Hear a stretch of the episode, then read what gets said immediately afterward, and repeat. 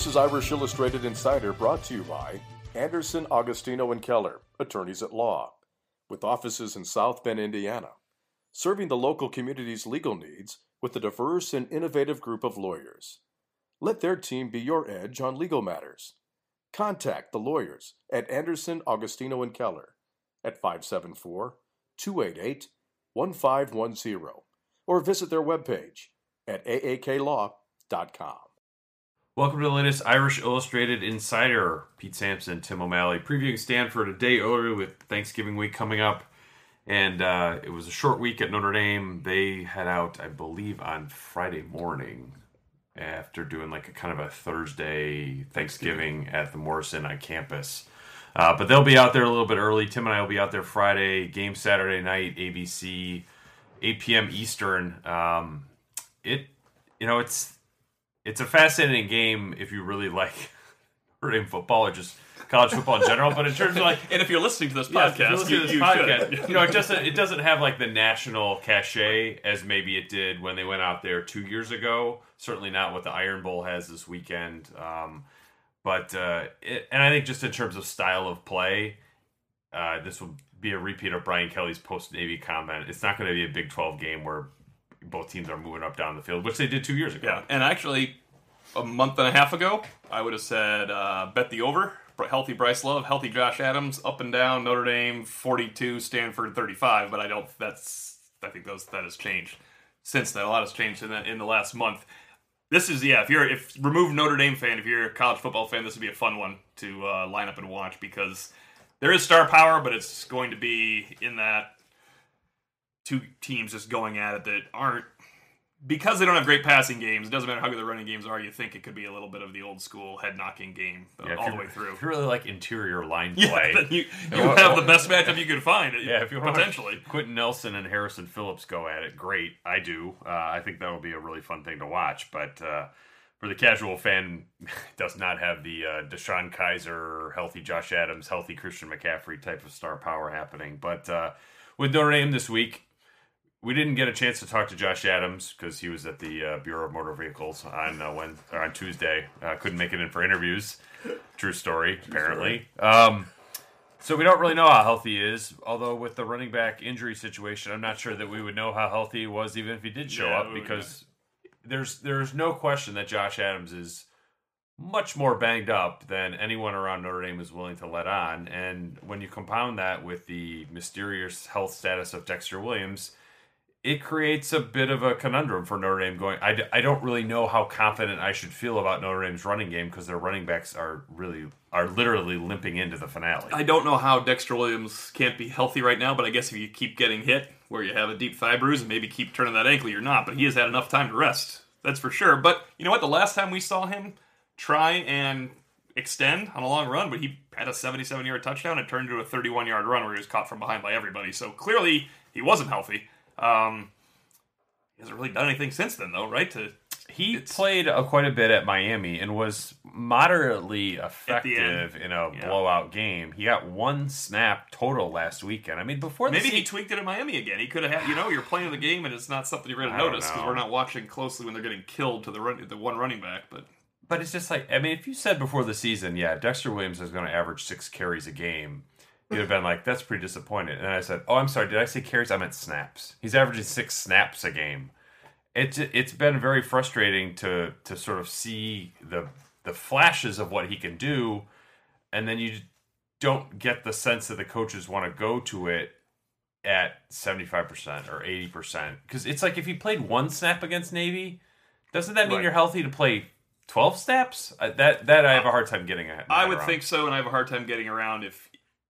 Look, maybe he just can't run through injuries, but show him Josh Adams and show him Bryce Love running through these injuries. He has to respond as a competitor and play in this game. You cannot be 100% as a running back this late in the year. You are not going to be 100% as a running back. You're going to be getting hit. If he's a lead back next year, you think he's going to be 100% in late October and November? He won't be. You've got to learn to run through it. If they don't trust it, I don't know what to tell you because Josh Adams is nowhere near as explosive as he was. Josh Adams is going to look so much better in the bowl game than he does right now. That, but you need you need Dexter Williams to help out Yeah. in this game. i mean josh adams looks old Yeah. I mean, he looks like an eighth year senior now, the way he's running and moving around and having to peel himself off the turf uh, carry after carry. On top of that, Equanimeous St. Brown, I would be completely floored if he played this weekend. Uh, Brian Kelly said that he had been cleared for non contact practice on Tuesday. I I can't think of an example, and we, we've brought up Greer Martini a couple times, who got the concussion against Miami, played a week later, but there was no there was no midweek questioning about whether he was going to be available or not. Uh, he was just available from the get go. Anytime there's uh, cleared for contact, maybe on Wednesday, ran around on Thursday, that's that's an out. Um, you know, so what does Notre Dame do there? I asked Brian Kelly about that. Said you know go to Miles Boykin. That is sort of a downgrade in speed and athleticism for sure. Uh, I would be surprised if the solution for no St. Brown is not Alize Mack and target Kevin Stepherson even more than you already are. I think Ste- he had nine targets last week.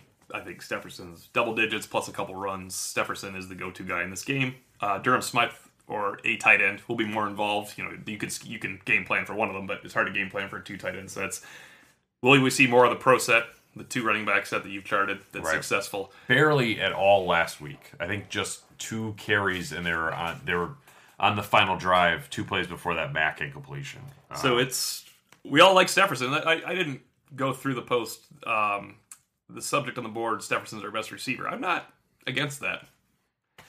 I I replied yeah, because I- it I was think that's- is the best receiver question mark, and I said you can take out the question mark. Yeah, I, I like. I know St. Brown has had.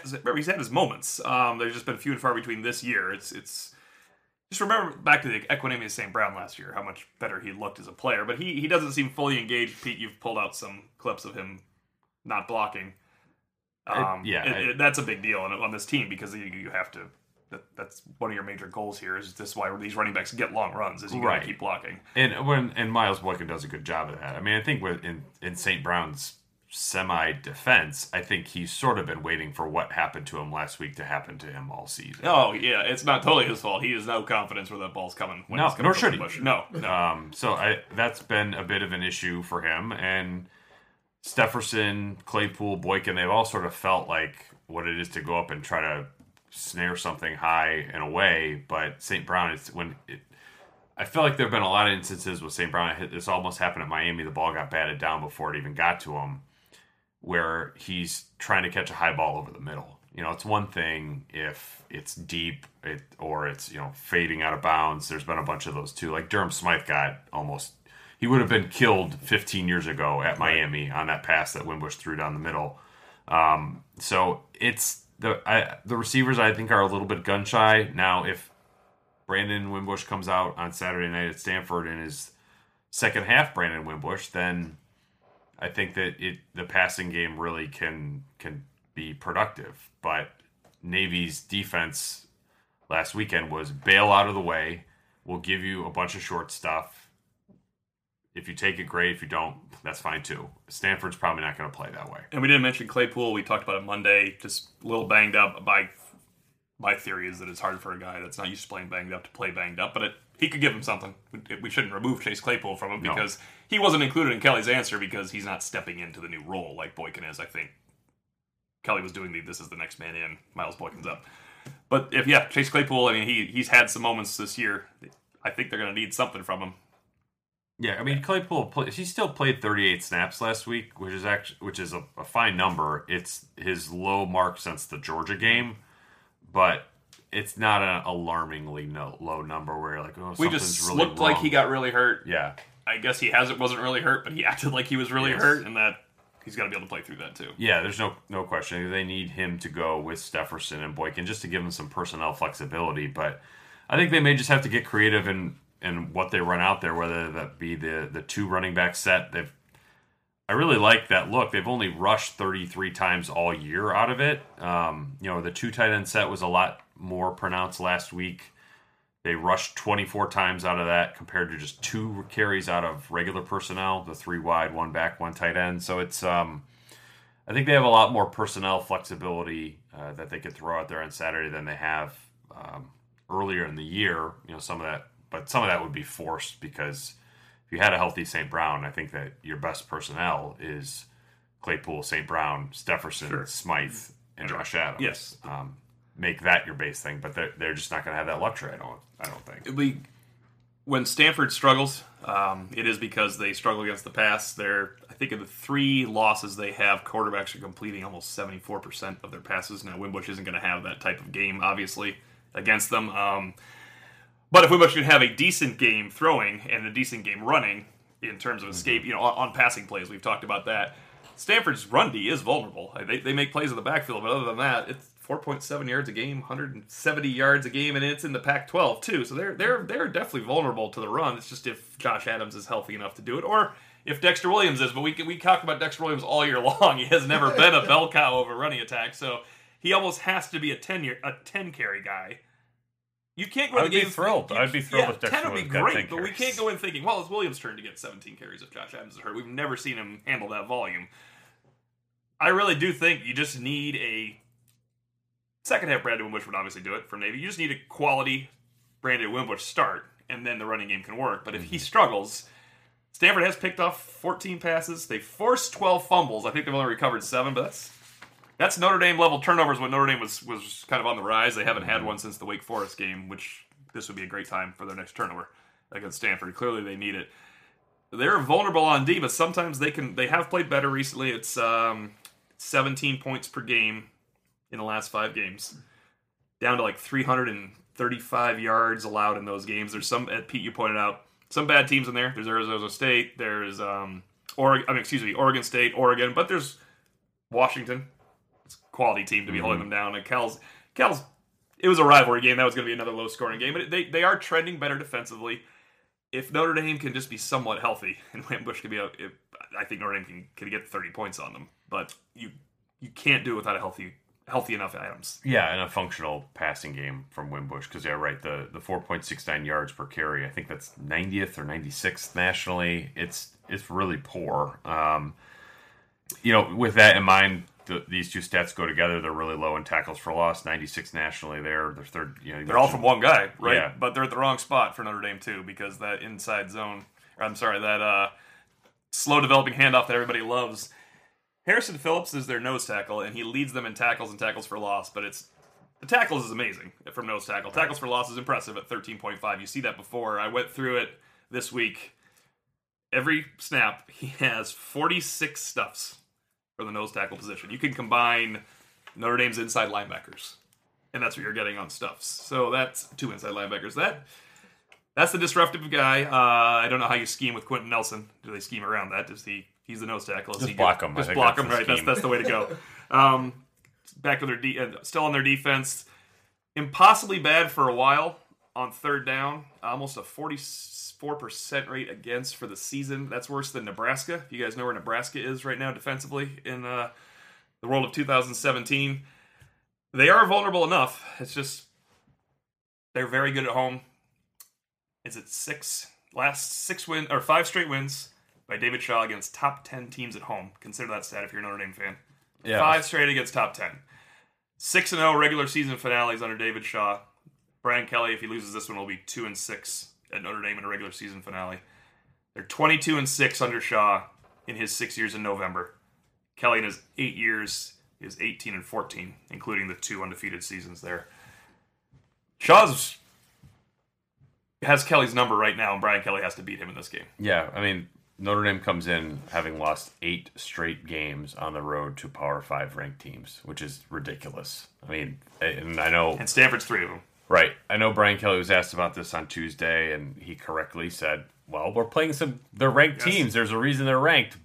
That doesn't mean you can't get one of them or two of them, Three of them. three Or of three them. five if you're in the program that can do that. That's Yeah. If you were five, if you were, if they were four and four, I would say, wow, nice job. Yeah. you guys are really good. Oh and eight is is not. Um, they're just the fact that they're good does not cut it. Um, I do think if there was ever a team you were set up to beat, it would be this Stanford team this weekend. Because I just We haven't discussed Bryce Love's injury along with Josh no, because I mean, let's we would talk about Stanford's offense because Bryce Love is very banged up, and I know the reaction to some of the oh they'll just he'll just tape it up, they'll play like he'll play. Didn't didn't everyone say the same thing about McCaffrey last year? I know that didn't really make an impact in the game, but like if you're hurt, you're hurt. It doesn't matter that Mm-hmm. you're playing Notre Dame. Um, like that's not that's not a big deal. I mean, there's a discussion to be had at Stanford about whether this game means anything because they're not going to the playoff. If Washington beats Washington State, which goes on at the same time as Stanford Notre Dame, and Stanford's going to the Pac-12 title game. Would you rather have arrested Bryce Love for that against USC or roll the dice against Notre Dame for really no particular reason other than like your non-conference home winning streak? Right. I I think the smart thing to do if you're Stanford is try to get to that major do your sixth bowl by resting Bryce Love this week. If I mean, if, if I'm not saying if he's ninety percent you rest him. If, he's hey can you get out there and give us five carries maybe maybe that's not worth it because Scarlett's a good running back. Nowhere near nowhere near. Well, they're all good behind this line when they play against Notre Dame. That that's the thing. It, they Stanford finds a way to run the ball against Notre Dame.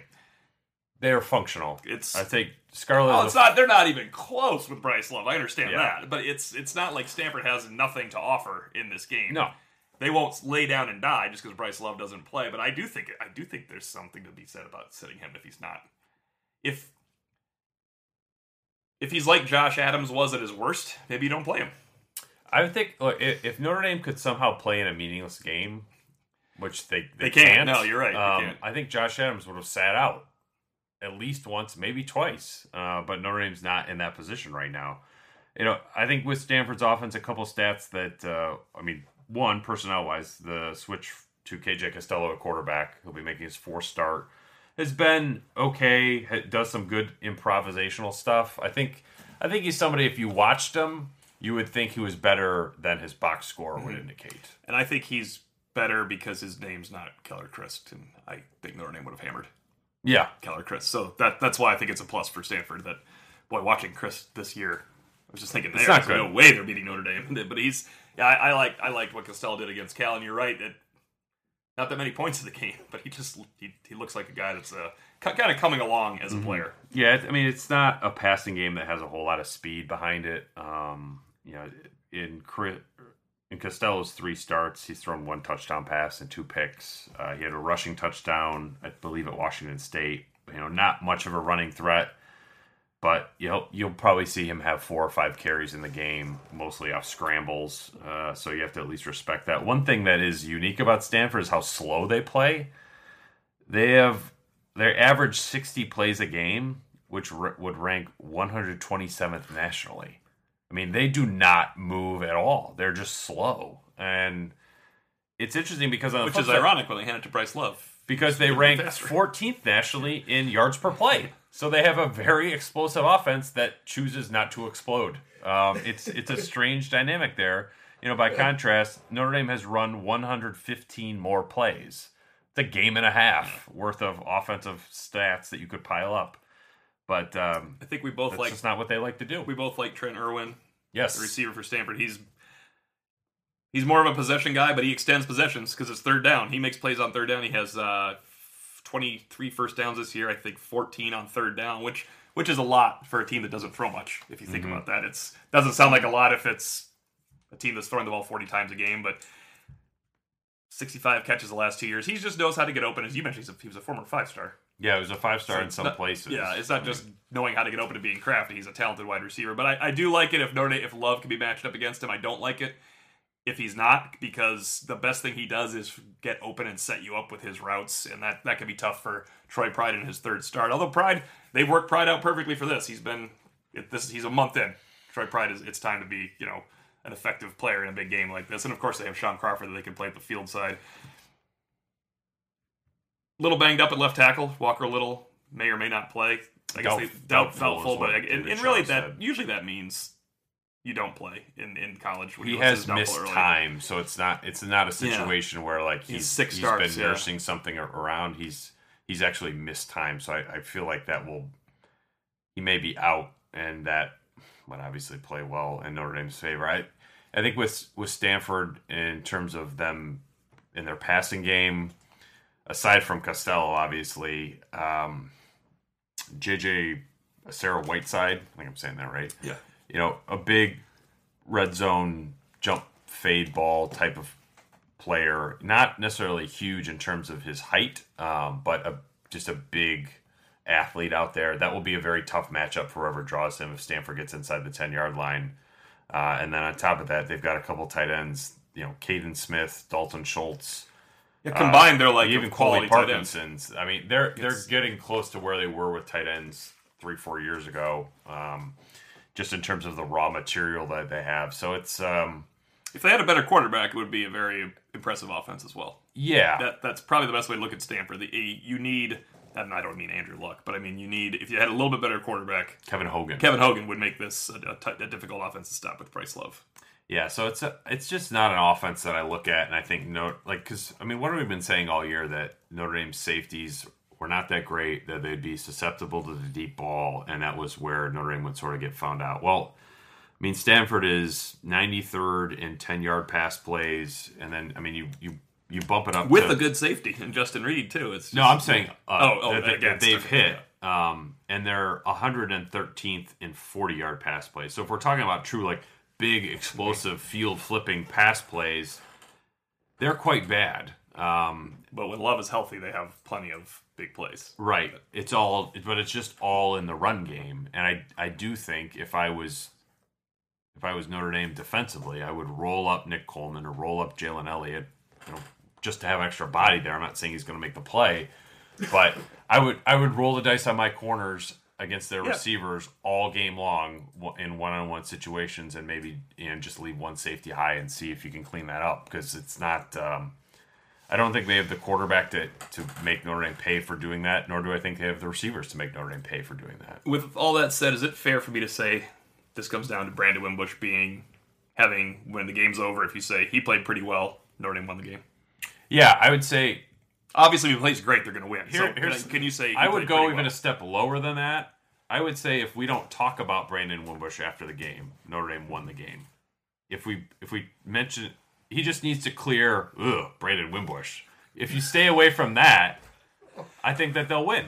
I, but if I think if you go to Brandon Wimbush, it's going to be a, a, a very tough sledding day where I can't believe they're down two touchdowns to Stanford type. thing. Yeah, and I, I really with Wimbush, I, I think that it is so mental with him. I, it's, it's a problem for me though. yeah, I mean, Okay, that's it's not like it's oh, it's just mental. You, you have to play with a brain. It's just like the, your mentality, and it's it was weird this week because after the game on Saturday, Brian Kelly said he felt Wimbush was too amped up and was just like over overthinking it, just too too wired. On Sunday, I asked, "Well, how do you stop that from happening?" And he said again, one of the developing young quarterback type thing. And then uh, we talked to Wimbush on Tuesday, and I said, "So, how did you get from first half Brandon Wimbush to second half? The second half he was quite good." And he said, "Like the weather was better. That was it." And I'm just like, it's just like a bunch of different storylines about what's happening, why it's happening, and that sort of gets back to the as we move forward to picks. Like, I just don't have confidence in Notre Dame. Uh, any in any place remotely close to where I was no, not where you ago. not where you were. There's no way. two weeks ago, six weeks ago, mid September. Um, this is even though my picks have been quite bad. Um, this is my least confident, probably bad pick because I, I just I just don't have a handle on Notre Dame anymore. Even though that they, they've surprised me in some weird ways the last three weeks. I would not bet on this game. There's no chance. a stay away. Yeah, this is a total stay away game, I think, because it is a it is a pick 'em. I mean, Notre Dame by two on the road. Notre Dame's a better team, and they're only favored by two on the road. They're not playing great. Stanford's playing better than they were early in the year. They've they've, they just look. We just mentioned their defense. They're they've come around a little bit. Even their offense. You would think a team with this attack, and I guess it does speak to teams loading the box a little bit. They were only converting about forty percent on third down offensively. Stanford, if you think about that, the last two games they're 18 to 33, so they're trending better, and that's somewhat with with and without Bryce Love. Mm-hmm. I guess it depends that if Stanford's trend keeps going up, but I think it really just depends on what you get from Brandon Wimbush, and it might be dependent on what you get from Brandon Wimbush early, because you don't want to go behind 17-7 to Stanford with Brandon Wimbush not playing well at Stanford, No. considering you haven't won out there in Brian Kelly's tenure. You haven't won out there since both teams were horrid 10 years ago in 2007. Yeah. I mean, it's just like you said, don't bet on this game. If I was betting on this game, I would, I would take the points in a second. I mean, home dog, like, and and with all the dynamics, like David Shaw versus Brian Kelly, Notre Dame against ranked Power Five teams on the road, Stanford at home in November, Stanford at home against non-conference opponents. Like everything would say All that- of those points to Stanford. yeah, everyone points to Stanford. If Stanford now, if Stanford was a two and a half point favorite, then I think you'd be like, yeah, I'm not really comfortable with that. But like Notre Dame is a favorite, in, in some ways, doesn't make a whole lot of sense. Now there have been some lines all year where they haven't made sense to me, and at the end of the game, we're like, oh, right. So maybe this will be one of those like Vegas knows type games, and Notre Dame will win by a field goal. But um, it's I'm I'm picking Notre Dame 28-24 but man, I am I am just so uncomfortable with What this is it? game What right is it on? What is your one thing It's- makes you think they'll win? It is. It comes down to sort of a, a blend of if not now when. That's how I feel. And, like- how I feel. It it just makes more sense. Like, and those those really have very little to do with what happens in the game. It just like it's basically it comes down to my analysis. Come on already. That's how I felt about Georgia too. It's, no, it, that's it's perfectly fair. I don't. I, there's so many. Just looking at it, going. I think last week I was like, I think Notre Dame will beat them. I think they're a better team. And just looking at everything Stanford has, you don't think of Stanford home mattering, except they play well at home. It doesn't matter that their crowd isn't intimidating anybody. They play well at home. Someone asked Brian Kelly about that yesterday about going on the road in a hostile environment. And I, was, I mean, I almost, if I had the microphone, I'd been like, hostile environment? Are you kidding? Like, you were just at Miami, a hostile environment. Yeah, this is going to be like a day on the course, Yeah. walking around. It's polite golf claps when there's some gains, but they just play better at home. I have no idea why I'm sticking with Notre Dame winning it. I thought this week that I figured Notre Dame would win. I'm trying to stick with the rule: don't bet from the most recent thing you've seen, and that's why Vegas has big buildings. Comes down to a field goal. As, as it pretty much always Notre does in Dame this series. has to pull one of these out at some point. Banged up running backs, passing games from the Stone Ages if if Wimbush isn't on, and I'm still finding, and I'm gonna do under this. The the over under is 58. Take the under, right? You gotta take the under. But four weeks ago, I'd have pounded that like there was gonna up and down the field. I don't think Bryce Love is healthy. I don't think Josh Adams is healthy. I think Josh Adams is healthier than Bryce Love and can give Notre Dame the carries he gave them against Navy, and that was a sneaky hundred. He wouldn't get a, you know, he was running them over at the end, and Stanford's going to handle him better than that. But because I think Adams is healthier than Love, in my opinion, Brandon Wimbush is not in the totally in the tank as other people's seems to be. I think he can help them running the ball, yes. and we're going to get into this. I'm going to have Notre Dame in the 27-24 range, winning the game. You heard it here first. We have no Uh, idea hi- why. Two very highly uncomfortable picks for Notre Dame in this week. 18 and 14 in November, Brian Kelly. 22 and Shaw. 22 and 6, David Shaw. To me, it's the 0 and 8 on the road versus Power 5 ranked teams. Like What about winning Stanford winning five straight against top 10 teams at home? That. That's like a Lou Holtz record. There's not a lot. There's not a lot of feel good stuff happening here. But Don't listen to us. Yeah. the key here. There's But, on- no- but on that note, well, we both think Notre Dame's going to win and finish 10 and 2 and then go on to a New Year's Six bowl game. So, on that note, segment one, Irish Illustrated Insider in the book. Segment two coming up next. Irish Illustrated Insider is brought to you by Anderson, Agostino, and Keller, attorneys at law, with offices in South Bend, Indiana, serving the local community's legal needs with a diverse and innovative group of lawyers. Let their team be your edge on legal matters. Contact the lawyers at Anderson, Agostino, and Keller at 574 288 1510 or visit their webpage at aaklaw.com. Welcome back to segment two, burning up the boards. We have a couple Twitter questions. Uh, the first one is the how does Notre Dame get into the playoff scenario? I know that is unrealistic, but it's it's not out of this world with the losses that have to happen. That question was submitted by everyone. It was actually submitted by everyone. Actually, that was taken from Roger Craig because uh, my old favorite 49 running back. I took his question, but I don't think it's actually him. Pete and I both believe Alabama has to be in to help Notre Dame because he's- Alabama's getting in. They cannot play two more games. So if Alabama loses to Auburn, they're still getting in. That's the issue that Notre Dame fans kind of have to understand with Alabama. They are getting in right now. So Alabama wins the SEC by beating Auburn and Georgia.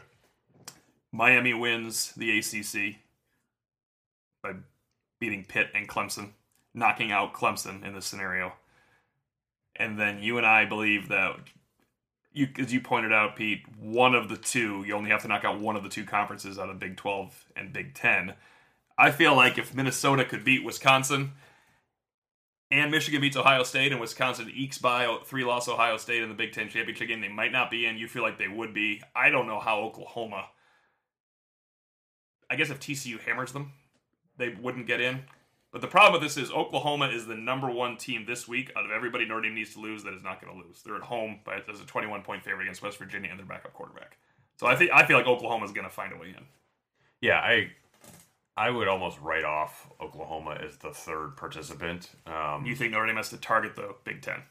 well, not that they have anything to say Of to do not, about it, yeah. but yeah, I think if you're looking at like, okay, where does the spot open up for Notre Dame?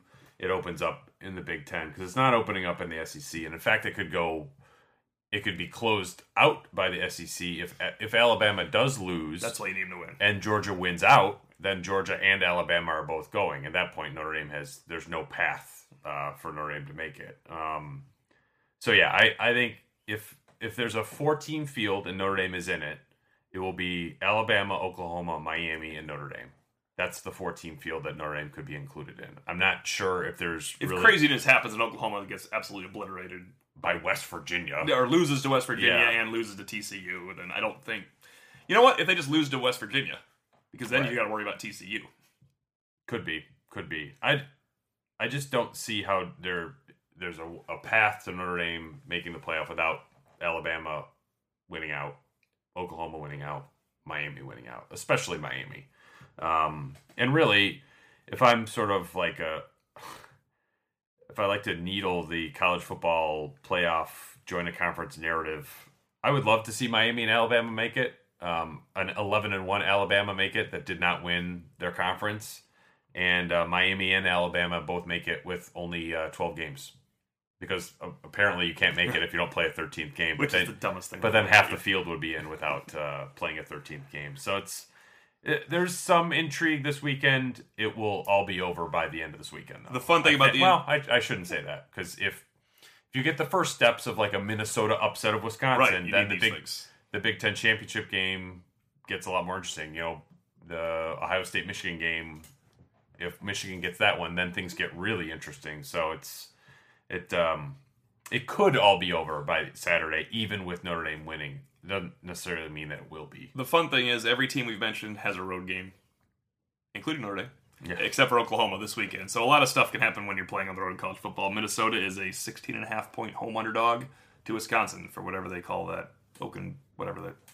Is that Floyd of Rosedale or is Iowa involved in that? Is an Iowa involved in that? Yeah, we should so. we should know that I would say, but actually we don't need to at all. Did you know this weekend's for the Legends Trophy? By the way? I, I did. I heard about that, and I think Notre Dame can sweep all their trophies, and that's just as important as a playoff spot, according to the.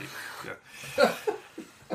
if, Those if, trophies, man. if the Legends Trophy was between us right now, I could not identify it as a legend Trophy. Let me put it this way: I have attended about twenty Notre Dame USC games, and I found out six years into covering them I, that there was a shillelagh. So there we go. That's how important those trophies are. All right, we got a few more Twitter questions. First one is from Scott Groneck, and he wants to know what are the odds of Notre Dame's offensive line taking the field against Michigan next year, left to right?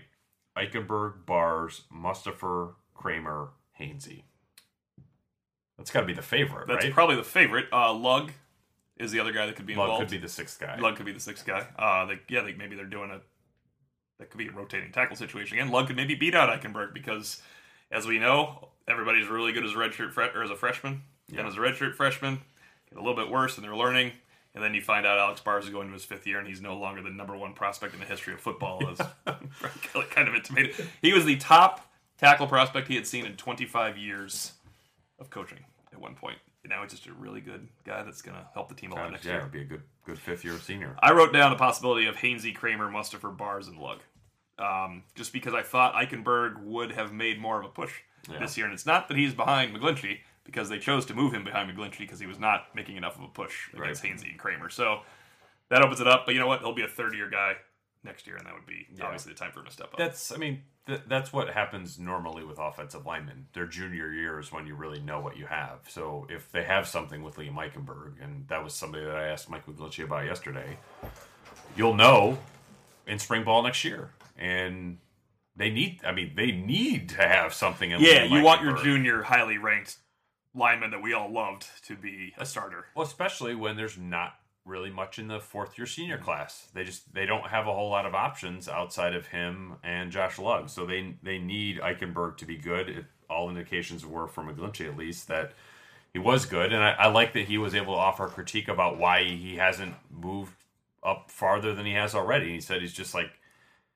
he's too like he's sort of a too emotional player like McGlinchey was, where that is a negative. I mean, it's worth remembering Mike McGlinchey did not break into the lineup until the end of his sophomore year. Um, yeah, and It was 14 LSU. Yeah, so- and because Lombard was hurt. yeah, it was the second half of the last game of the year in a throwaway game. Um, that's when he started to be a player. Now, Liam Eichenberg would only be a game and a half later than that in terms of just the games of your career. So I, I I'm highly intrigued by what uh, what he'll bring to the table next year. Other Twitter question: Adam Nichols wants to know: Do you think Josh Adams has shown enough to prove that he's ready at the next level, or would he benefit by returning for his senior year? He should go because he's beaten up and he needs to start his pro career right now. He is he has a high school injury that's an issue, and he has many injuries, and he should go.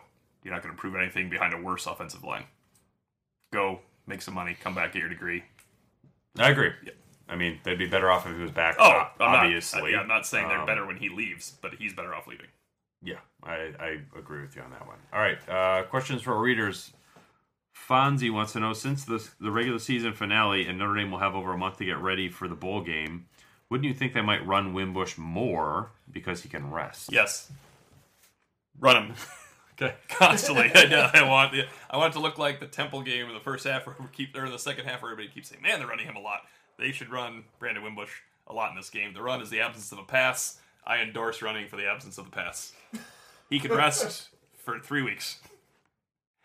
Unless his hand means he can't carry the ball in his left hand, then carry it in the Yeah. right hand. Just run. I'm with you on that one. Uh, I was going to put this in my extra point column later today, but the design quarterback run, they're averaging about four per game, about maybe more like three and a half per game. Um, eight would be fine. Not, and I'm not. I'm excluding quarterback keeps the ball on a read option. I'm just saying running veer, quarterback draw, that kind of stuff, um, like almost wildcatty type things. Uh, I would I would empty my playbook of all those pages Me on too. Saturday night at Stanford. It's the number one thing I think can help them win this game is Brandon Yeah. Wimbush running more and caution to the wind. Mm-hmm. Terry Benedict. Chip Long was known for a fast-paced offense, and before the season, he stated he could change the speed of his offense to go fast or slow. What speed is this offense operating at?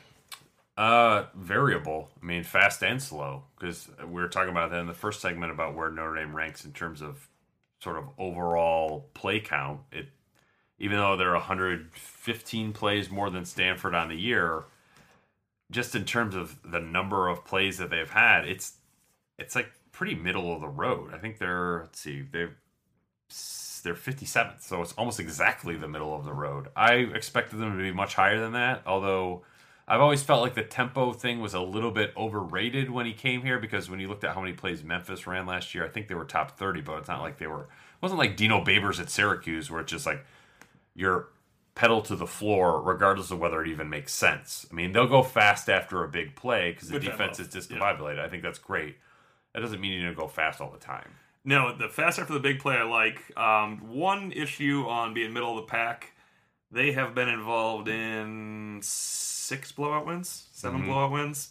You're not running fast in the fourth quarter when you're involved in a blowout win. You're bleeding it when you're running it out. Uh, that so maybe they'd be 45 or something, which would still not be. I like the speed they work at. Um, not just selfishly because we chart the game while we're watching it, but I think that I like how they go fast after big plays. Every once in a while, I think get moving a little bit here when the offense is stalling, but I've only thought that every once in a while in the last two Saturdays because the offense had never stalled before since the Georgia game. So I don't really have a problem with this pace. Um, I don't. I think if you don't absolutely 100% push the pace, it's not that big of an advantage anyway. After the big play, it's great because 40 yard gain, Yeah. first and 10, you may have catched personnel. It's just the way to go. And it's one of those things where okay, you've got your lead running back has I don't know what half dozen different injuries. Uh, Dexter Williams can't figure out why he's got the field or his ankle or thigh contusion. Tony Jones has got an ankle. EQ has got a head. Uh, now you got Chase Claypool with the shoulder. He's a little dinged up. Uh, Mack had a concussion. Brandon Wimbush has a busted up hand. do you really want to play tempo with that? Probably not. Like le- less is more. I think in some instances, especially when your offense is banged up. Irish by the Sea. Do you think the coaching slash culture model put into place by Kelly this season is the foundation for a consistent long run of success for Notre Dame football? I think it absolutely is as long as they follow it. Quenton Nelson and Mike McGlinchey made them become this team. You can't look at your you can't look at your personnel in August and think anything else, but we have to be this team offensively. I know their offensive line should be a strength next year, but I'm worried that it's going to be talked about in the spring and talked about in the summer and talked about in August. And then they come out and they throw 45 times against Michigan. This this personnel, you absolutely 100% had to say, are we going to be a power team? Mm-hmm. So I hope they still feel that way next year, assuming that they can. You move Kraemer to guard and Bars at guard and Mustipher at center, you can be a power team. These are not low, and they're not low rated tackles they have out there. This is, I think it's the way to go. I don't think Notre Dame can win with their old model. Yeah, I don't. I don't think they can win with their old model. I also don't think t- this year's model has to be the model next year. I think in some ways they can have a Stanford model where they're averaging. I think they average about 185 yards passing per game. Like Notre Dame's not even close to that. I don't mind Wimbush getting better. I'm just saying, I think that it's okay to be the running team. Yeah, you can be a run for because I don't even like even the coaching staff. I don't think they really like the way that they're winning right now. They want to be able to throw the ball in a much more functional way than they have. Um, they would, you know, where they're averaging 300 yards per game rushing. That's, I don't think that's what they. Yeah, they're at 290. I don't think they want to average 290 yards rushing per game. And I think if they averaged 200 yards rushing per game, this offense would be even harder to defend because the implication would be that you're averaging 225 yards passing. If that part comes into fruition, yes. And it has to come into fruition because they're not going to be able to run the ball as well as they did this year. So they need to find something else. There's only one other thing you can find that's throwing it. So that's a, a, a improved Brandon Wimbush next year. If that happens, then the offense can be more balanced. But they can't go back. No, I'm not. I'm not advocating Not even at all, ever, ever, ever, to hearing the phrase "hats in the box" or "short passing game is an extension of the running game." Now, but if you wanted to move towards RPO, that Yeah, would be okay. right. I mean, I, I that's that's fine. You know, if you said that a team overloaded against the run and we had a couple one-on-one matchups on the outside where we had St. Brown and Claypool together, or Stepherson and a t- behind a tight end, like great. I think that that's cool, but um, they don't need to go back to chucking it in a hurricane, empty sets, four wide. I I am curious to see if the empty set does return next year, and I think it's okay at times, but I don't think Brandon Wimbush has thrown one pass out of an empty set all year. If Brandon Wimbush is the quarterback and he can throw, I don't mind the empty set. The empty set used to drive me crazy. This is a tangent. Yeah. The immobile quarterback. Well, that's It's that's the thing. He's Coming not an empty. immobile No, he's quarterback. not. But he's, he's he would have to be a much better passer for an empty set to mean anything too. Um, what you say to me sounds good, and also makes me think of eight and five next year. So oh, no, I don't like it. I am all about the running to mitigate the damage. So we'll find out against Michigan, I guess. 60 passes. Go Irish, go five. Should ND fans be more worried about the players being ready to play in a primetime game or the coaches being ready to coach in a primetime game? players. I think this is definitely players, and I, I know that the 0 and 8 has very little. To, 0 and 8 on the road against Power Five ranked teams has very little to do with the current players because they are they only account for like two of those games. But um, I think if you look at Notre Dame's performance, particularly at Florida State, uh, at Clemson, at Stanford two years ago, I think you would be hard pressed to say Notre Dame lost that because Brian Kelly wasn't prepared in a big game atmosphere. I thought the Clemson one is an outlier in that. I thought he was expertly prepared for Florida State and Stanford. Clemson with that start to the game and him talking about the bus being late and all that. That was not great. afterwards. That was not. But I, I agree with you that they came out firing against Florida State and under our role. They came out firing against Stanford when they had to to, win- to win that game. Um, I think it's on both of them from Arizona State. They had a quarterback and a coach that that was a mess. that was a train wreck. I would just be worried because David Shaw is a really good yeah. coach. Brian Kelly is a good coach, and he's David Shaw's had the best of him. But I, I think, Pete, what if I told you that Brandon Wimbush is going to respond in this game. I'm not worried about it. I'm not really worried about other guys being. I think he's the. I'm not worried about the defense playing down because it's a big game. I think they might miss tackles at safety because they miss tackles at safety. But if Brandon Wimbush just comes to play, I don't see why receive Kevin Stepherson's going to come to play. Josh Adams on the offensive line will come to play. I think Smythe. I'd be worried about Mack. Yeah. It's Which we'll look, talk about. If if Brandon Wimbush can replicate his performance at Michigan State, which is not a unhostile environment. He was 14 of 20 for 173 yards and a touchdown. Not not blowing you away with numbers, but if he puts up that stat line, I think Notre Dame will win by 10 points. That's that's the thing. Like most More most worried about one coach, one player coming to play. yeah, most of my lack of confidence or certainty or really just hunch at all about Saturday night has to do with Notre Dame's quarterback. And I don't think he'd have a bad 60 minutes like he did against Miami. I just think he could have a, a bad start, and that hurts things. that hurts look, their confidence. As Brian Kelly said, like you can't just take two quarters to warm up into the game. Like stuff doesn't work that way. Um, so if he doesn't, and at Michigan State he was on it from the very beginning. If he can get to whatever where whatever he was, wherever he was mentally that that night, if he can get back to that, great. I, I think Notre Dame will be in good shape.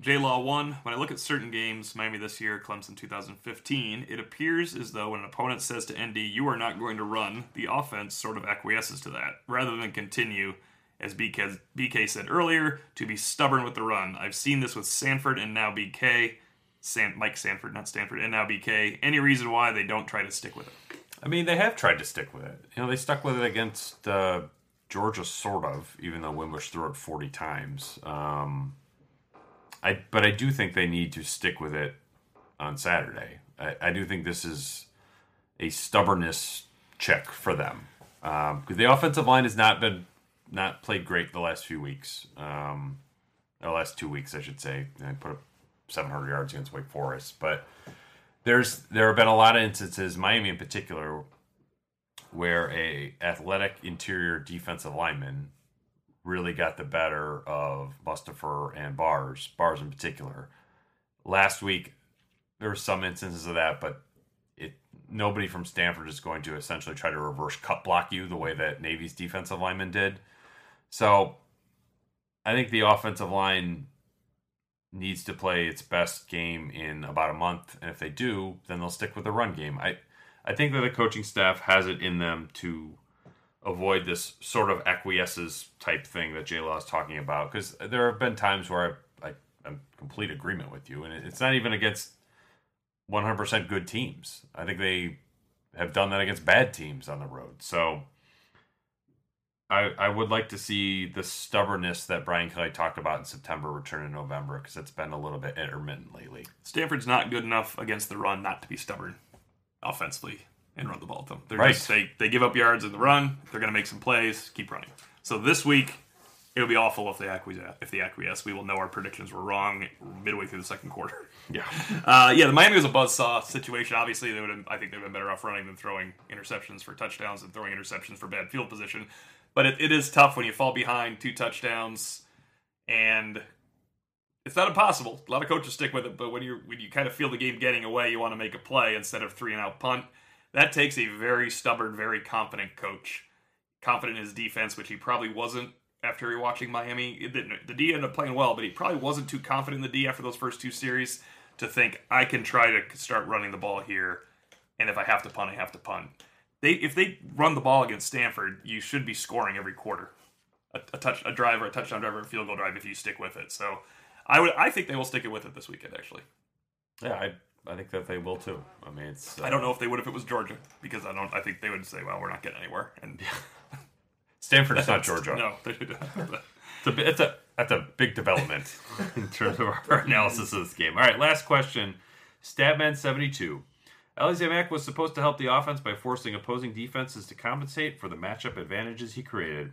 Given his limited production this year, can opposing defenses just play him straight up as they would anyone else? yes, I have very little else to add. To Durham that one. Smythe is the guy they need to make plays at tight end for him this week. And I think he needs to make some plays if they're going to be down St. Brown. Yeah, that's been. Um, I'm not saying a playmaker. I just they're a guy that moves the chains a couple times. That's if he can if he can be involved, that'll be enough. Now Mack, I have no idea why he hasn't been able to do more this year. that one's a mystery to me. Um, he he plays a lot. He played of all Notre Dame's offensive players, he had the most snaps last week. What did why? I don't know. Uh, he was targeted three times, zero catches. His blocking wasn't great. Um, you know, he's had moments where he's been an okay blocker, but his Yeah, His- I, I think his- we, he has had moments where he's been an okay blocker. That- but it, but I think overall his junior season is just very hard to understand why it's played out the way that it's played out. remember last last week I screamed he hasn't scored a touchdown. I can't believe he still hasn't scored a touchdown. You're like he has scored a touchdown, but it Yeah. was just such a meaningless thing. the touchdown against Miami. I felt like he hasn't scored. Weren't you touchdown. watching the second half of the no, I wasn't game? for crying out loud. It was a nice catch too. I don't I don't know what to tell you. I think when Alize Mack makes a play, I don't think I'm going to be shocked, but you cannot count on it right now. It's the last thing you can count on for this offense. Is that they're going to hit Alize Mack for a big play on third and sixteen? He's capable of it. We watched it. We watched it his freshman year. We watched it all spring. Yeah. We didn't see much of it in August because he did hurt his hamstring early. But I mean, it was he was a focal point go to guy in the spring. Yeah, I mean he's sitting there at I have him at 39 targets and those have turned into 181 yards. I mean it's, it's That's just impossible. Almost, you, that would be a thing. yeah, 4.64 yards per target. target. Durham Smythe is at 11.7, Claypool's at 9.7, Stepherson's at 8.2. Uh, I'm sorry, Boykin's at, Boykin is at eight two. Stepherson is at 8.6. Um, and it's like he's not been put in positions where the passes, the routes he's on are really down the field at all. Um, Not since early. so it's like he he hasn't had a lot of production, nor has the staff trusted him enough to put him in position to have a lot of production. It's um, it's just a weird combination of events that have led to a pretty disappointing junior season. Would be a good, and not even doing glass totally full, glass half full here. It would be a very advantageous day without Equanimeous St. Brown if Alize Mack can catch three passes for three short first downs like he did against North Carolina. Three or four of those chain moving, four catches, 39 yards, three first downs would be great. Yeah, I mean he's still a good athlete. Yes, he's. I mean he's got all sorts of Like, ability. The touchdown catch was nice. The one I forgot Yes. existed. and he's yeah he's done some good things but it just has not has not come together there so it um i don't know that's a that's a mystery statman 72 i don't really i think neither of us have a really good answer for you on that one The answer is yes to the question. Can they just line straight up and play them? They can. Yes. yeah. He's got to change that. the other part of the Yes. question what you're really asking statman 72 we cannot answer but for this weekend yes defenses can just play them straight up all right well that's it for this week's irish illustrated insider podcast have a happy thanksgiving everybody tim and i will be heading out to California on Friday. We will do our pregame instant analysis and postgame instant analysis, all sorts of coverage from Notre Dame, Stanford, Saturday night at Stanford Stadium. So until then, thanks for listening.